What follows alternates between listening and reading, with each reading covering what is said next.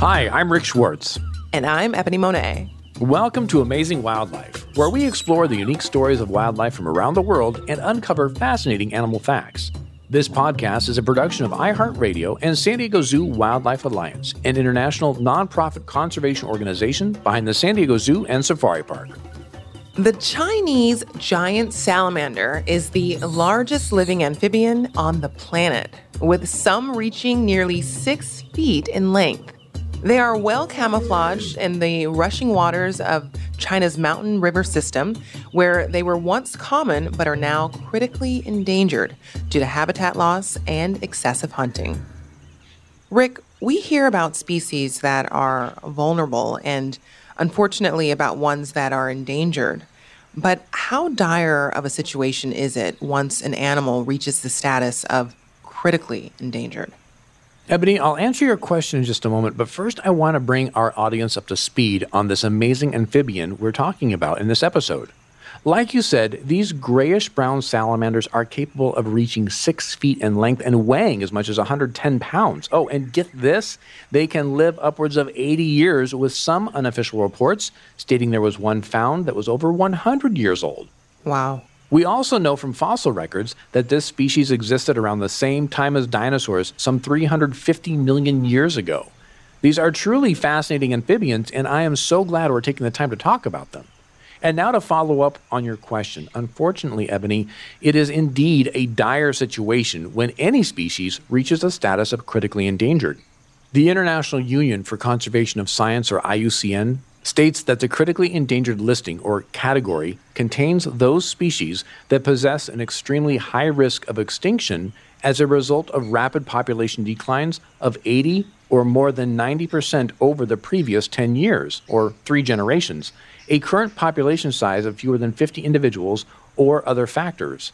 And it's worth noting that the IUCN Red List does not consider a species extinct until extensive targeted surveys have been conducted. Therefore, species that are possibly extinct might still be listed as critically endangered. All the more reason to raise awareness about the Chinese giant salamander.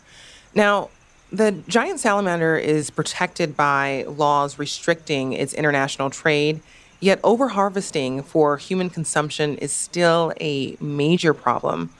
What's being done to help? Ebony, there are a couple things going on to help in the conservation of the Chinese giant salamander. In China, this species is listed as a Class II state major protected wildlife species. It occurs, or at least used to occur, in many natural reserves within its range, and some natural reserves even use the species as their main conservation target. Now, there are some under human care for breeding and rearing, and it's believed to have had some success. But these projects are mainly to meet the market demand because, as you mentioned, they are harvested for human consumption. At this time, there isn't enough data to say if the breeding programs have had enough of an impact for the overall population. And it's worth noting China has implemented an educational program to help people understand the needs for conservation of the species but more time is needed to better understand how successful all of that really is. And the Chinese giant salamander has been resilient over the years. They are considered, in fact, like you mentioned, living fossils, having seen the dinosaurs come and go. Rick, what do scientists mean when they say that the ancestors of the giant salamander diverged from all other amphibian more than 170 million years ago? Well, essentially, Ebony, the Chinese giant salamander, they're one of three known giant types of salamander, all of which diverged from other amphibians during the Jurassic period. The Japanese giant salamander is a bit smaller than its Chinese counterpart, while North America's largest salamander, the hellbender, may reach up to 28 inches or just over 2 feet in length. With the millions of years that they have been around, it has earned them the nickname of a living fossil. Rick, can you expand on the differences between the various species of giant salamander? Oh, yes, Ebony. Although we have three officially recognized species alive today the Chinese giant salamander, the Japanese giant salamander, and the North American hellbender, a study published in the journal Current Biology states that scientists traced the genetics of 1,100 giant salamanders and discovered that they were more evolutionarily distinct than previously thought.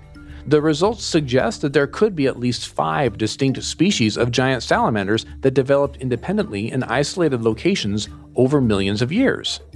Rick, let's talk more about what makes the Chinese giant salamander so unique, about some more of its um, unique traits. What adaptations allow for it to live entirely underwater? Oh, honestly, Ebony, I think the coolest adaptation that they have for life underwater is their skin. Now, it might seem odd to say that, but you have to understand these salamanders live their whole life underwater and they have no gills. Their skin allows for the transfer of oxygen into the body and the release of carbon dioxide out of the body, making their skin a true respiratory surface, almost like the inside of our lungs. And to help maximize their ability to breathe like this, a conspicuous fold of skin along the salamander's flanks increases the surface area of the skin through which oxygen can be taken in. This is why you will only find them in fast flowing, moderately shallow waters because these waters are well oxygenated due to the tumbling flow of the water. That is so interesting. So, we start off the conversation by referencing the giant salamander's impressive ability to camouflage. Can you explain how the amphibian is able to remain relatively undetected and stay so mysterious? Oh, yes, Ebony. They are well camouflaged and tend to stay very still, making them so hard to see. They are sort of this mottled grayish or greenish and brown color with a long, thick body and four stubby limbs. Their heads are blunt, almost shaped like a rounded shovel head, with tiny eyes behind their nostrils. Its long tail makes up over half of its body length as well. All of this to say, it easily blends into the rocks and logs at the bottom of fast moving water where it lives. And I'll share this as well. We have one living at the Wildlife Explorers Base Camp at the San Diego Zoo. I know exactly where it lives. I know its favorite hiding spots, and it's still hard to see sometimes. Giant salamanders are also known for having poor eyesight. How do they work around this shortcoming? You're right, Ebony. Their tiny eyes aren't much help for seeing the world around them, and most likely serve as a way to detect contrasting light and dark areas. So instead of keen eyesight, these giant salamanders detect prey by sensing their vibrations in the water. Sensory nodes run alongside of the Chinese giant salamander's body from head to tail, enabling it to detect prey movement. These sensory nodes are so effective that the salamanders are most active at nighttime because they don't need the light to see their prey. So, speaking of prey, what do Chinese giant salamanders eat? The Chinese giant salamander fills the top predatory niche in the rushing freshwater ecosystems. They will consume fish, frogs, worms, snails, insects, crayfish, crabs, and even smaller salamanders. Like any top predator of their ecosystem, they help keep other animal populations in balance. This, in turn, keeps the freshwater ecosystem healthy and well. Let's move on to their behavior, the behavior of the Chinese giant salamander.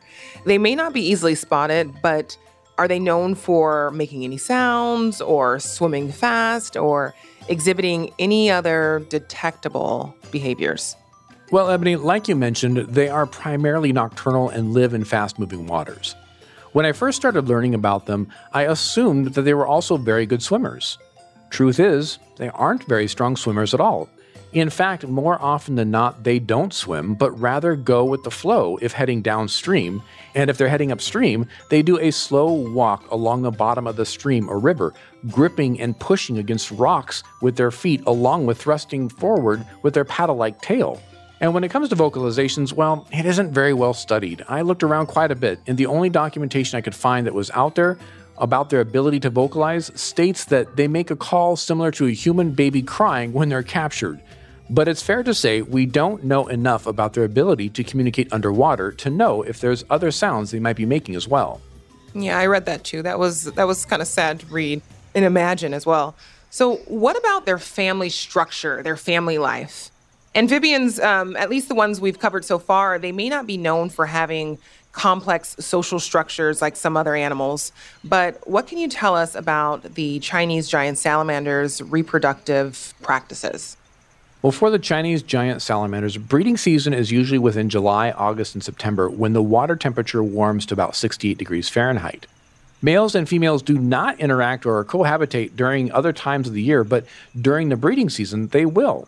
When the time is right, the female will lay 400 to 500 eggs in a string in an underwater burrow and usually goes back to her solitary life. The male will fertilize them and protect those eggs for the next one to two months until they hatch. But once they do hatch, they are on their own. the males will go about their business and the offspring will receive no parental care. So there's not really a lot of social behavior going on, at least not that we know of. Just ahead, we'll talk to Brett Baldwin, an associate curator of herpetology and ichthyology with San Diego Zoo Wildlife Alliance. But first, this. Now it's time for the San Diego Zoo Minute, an opportunity for you to learn what's new at the zoo. Now, we've been talking about the Chinese giant salamander, and spotting this critically endangered species in its native habitat is exceedingly rare. But guests at the San Diego Zoo now have the unique opportunity to take a close look at this sleek and mysterious creature at the newly opened Wildlife Explorers Base Camp. San Diego Zoo Wildlife Alliance and conservation partners, including Ocean Park Hong Kong, are working toward the goal of creating a breeding group of Chinese giant salamanders. The goal is to eventually reestablish depleted populations in the Chinese giant salamander's native range, while at the same time educating the public about the conservation of its habitat in China. Did you know? All three types of giant salamander produce a sticky white skin secretion that repels predators, except humans.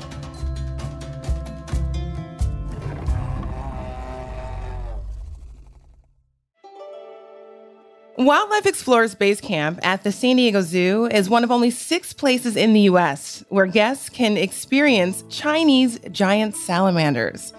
This large amphibian can be seen in the Cool Critters building and is one of many species in the newly opened immersive environment. Brett Baldwin is the Associate Curator of Herpetology and Ichthyology with the San Diego Zoo Wildlife Alliance and is joining the conversation as we continue to learn about this unique amphibian the Chinese giant salamander. Hi, Brett. Hey, how are you? Great. So, as the associate curator of herpetology, which is the study of reptiles and amphibians, I'm learning, and ichthyology, which is the study of fish, how would you describe your position? So, I oversee animal care and husbandry of the said departments. I ensure that the habitats, uh, the housing, they're in are up to and beyond AZA standard. What the public views is aesthetically pleasing, but yet also making sure that it's best for the animals too. So there's two different aspects of it. I also manage the animal moves and shipments, which we do a lot of here, and I oversee a population management of those animals, reptiles and amphibians and fish. So a reproduction of all the animals uh, we house and care for at the zoo and the safari park. So, with the Chinese giant salamander and amphibians as a whole, they're said to reflect the health of the environment because they absorb the water and oxygen through their skin. What does that mean for you? What does that take um, to care for such an animal? So, what that means is they're like a canary in the coal mine, where they're an indicator of what's going on around you that you might not know because of their physiology, their skin, how they absorb moisture through their skin. Their skin is very sensitive. So they are very sensitive to any changes in the environment. So, what are some of the the major factors um, contributing to the decline of the Chinese giant salamander?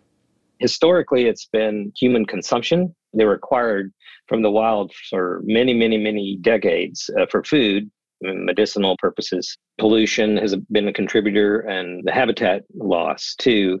Building up dams, changing waterways, that has done a lot too to reduce where they live. But the main thing, even recent studies, uh, has shown that that it's still uh, people that are collecting them from the wild because there's a lot of these farms that have been set up over the last couple of decades where they farm these salamanders in large numbers. And speaking of that, um, the diminishing wild populations led the Chinese government to encourage farming of the species to satisfy the continued culinary demand for the giant salamander. But I understand that this intended solution has actually caused some other problems. Can you explain? Yeah, so in theory, it sounds like, wow, that's a really good idea. Bring in these animals and breed them so that there's these big populations of them. But it's likely that these places are not doing the disease testing frequently and they may be housed in crowded situations. Also, we know that there's three different lineages now of these salamanders as of recent. So they could be there's a new species that they've described. They know it's genetically different, and then a third one also. So um, there's this question whether or not it's a good idea to have these animals in these large farms and to actually release them into the wild. Because again as i mentioned before the amphibians are very sensitive to disease. So in a large population it's very easy for disease to be there. And unless they're doing regular testing and there's veterinary care going on on a regular basis and the dna the genetics are known then it um, creates a different situation so some salamanders can regenerate a tail or a toe or an entire limb if injured. Is that the case with the Chinese giant salamander? It is indeed. There has been a report where an animal had a leg missing, and then after a year or so, it had another leg. Wow. It had regrown it. Yeah. So it's thought that maybe it has something to do with the earlier stages in their life when they're younger that it's more likely that that occurs as they get older. It may not happen. That superpower fades a bit. So that's pretty cool and hard to beat but is there any other characteristics that you find to be the most interesting about the giant salamander? The size of it is what really gets me because we have our native salamanders here in southern california that are three to five inches long, and they look so similar. Yet the size difference is just incredible that they're in this very closely related, how closely related they are. And how can people better coexist with the Chinese giant salamander? Is there anything that, that we could do better?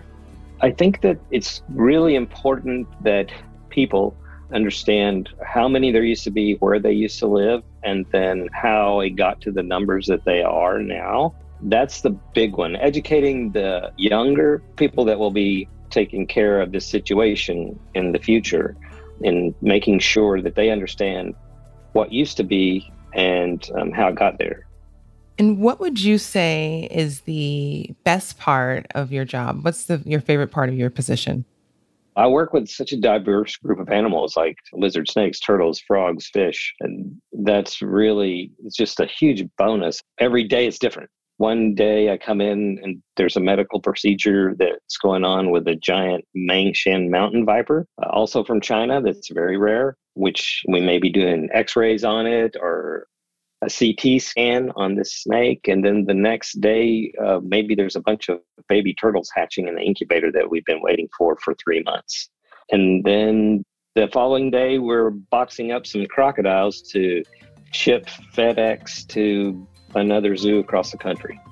So I think that because I get to do something different every day, it's just like that makes it exciting. Thank you to Brett Baldwin the Associate Curator of Herpetology and Ichthyology with San Diego Zoo Wildlife Alliance. Thanks so much. Thank you. Thanks for listening. We hope you've enjoyed learning about the Chinese giant salamander. Be sure to subscribe and tune in to next week's episode, in which we'll bring you the story of an animal known for defying typical biological laws and has become well known thanks to a popular online video game that involves mining and crafting. I'm Ebony Monet. And I'm Rick Schwartz. Thanks for listening. If you would like to find out more about San Diego Zoo Wildlife Alliance, please visit sdzwa.org. Amazing Wildlife is a production of iHeartRadio. Our producer is Nakia Swinton, and our executive producer is Marcy DePina. Our audio engineer and editor is Sierra Spreen. For more shows from iHeartRadio, check out the iHeartRadio app, Apple Podcast, or wherever you listen to your favorite shows.